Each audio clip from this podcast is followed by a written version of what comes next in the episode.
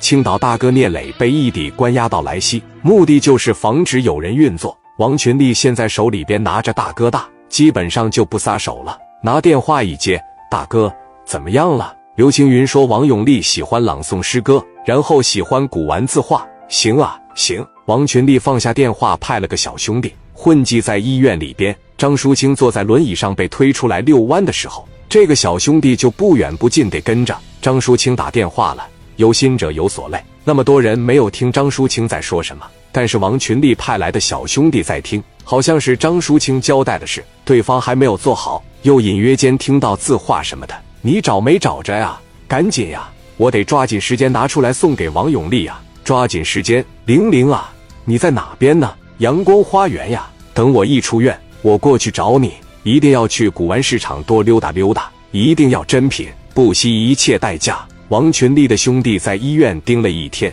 总算是听了点有用的信息了。小兄弟拿起电话打给了王群力，有消息了。张淑清好像有一个女人在阳光花园那边住，而且最近这两天一直是在古玩市场给他淘东西，是不是可以从这个宋心灵这儿下手？王群力一听，漂亮，这太棒了，回来吧。小兄弟说：“回去，我再盯两天吧。”不用了。王群力是多么聪明的一个人，你只要给他一缝，他就能钻进去。阳光花园，小玲玲和张淑清有关联，就凭这些信息，王群力足以能找到他。王群力领着六七个兄弟开车奔着这个阳光花园就去了。王群力又开始分析了，像张淑清这样的人。有的是钱，位高权重，他的女人肯定出类拔萃。来到小区里以后，王群力开始打听了：你们小区里面有个大美女啊，出门开豪车，浑身上下穿着名牌呀。这一打听，当时就打听出来了宋心灵。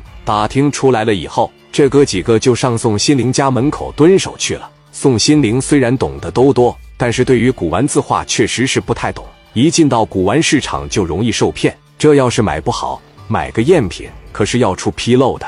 宋心灵在古玩市场一次又一次的海淘，一次又一次的失望，带着一种沮丧回来了。楼上，王群力和这帮兄弟看着他说：“你看这个女人穿的高跟鞋，以及穿的裙子，戴的首饰、手表以及发型，一看这就是给人当小三了。”小区里，一个正在遛弯的老大爷看到宋心灵，随口来了一句：“玲玲回来了。”宋心灵回应道：“回来了，大爷锻炼身体啊。”大爷说：“锻炼身体，看着不太高兴呢。”宋心灵说道：“是啊，没事，行了，我回家了。”王群力这哥几个一听，这不就是宋心灵吗？马上跑到了宋心灵家，往楼上一层的楼梯道上猫了起来。等到宋心灵拿出钥匙，刚插入钥匙孔的瞬间，王群力的一个兄弟迅雷不及掩耳冲了上去，一把捂住了宋心灵的嘴巴，打开门，把他拖进了室内。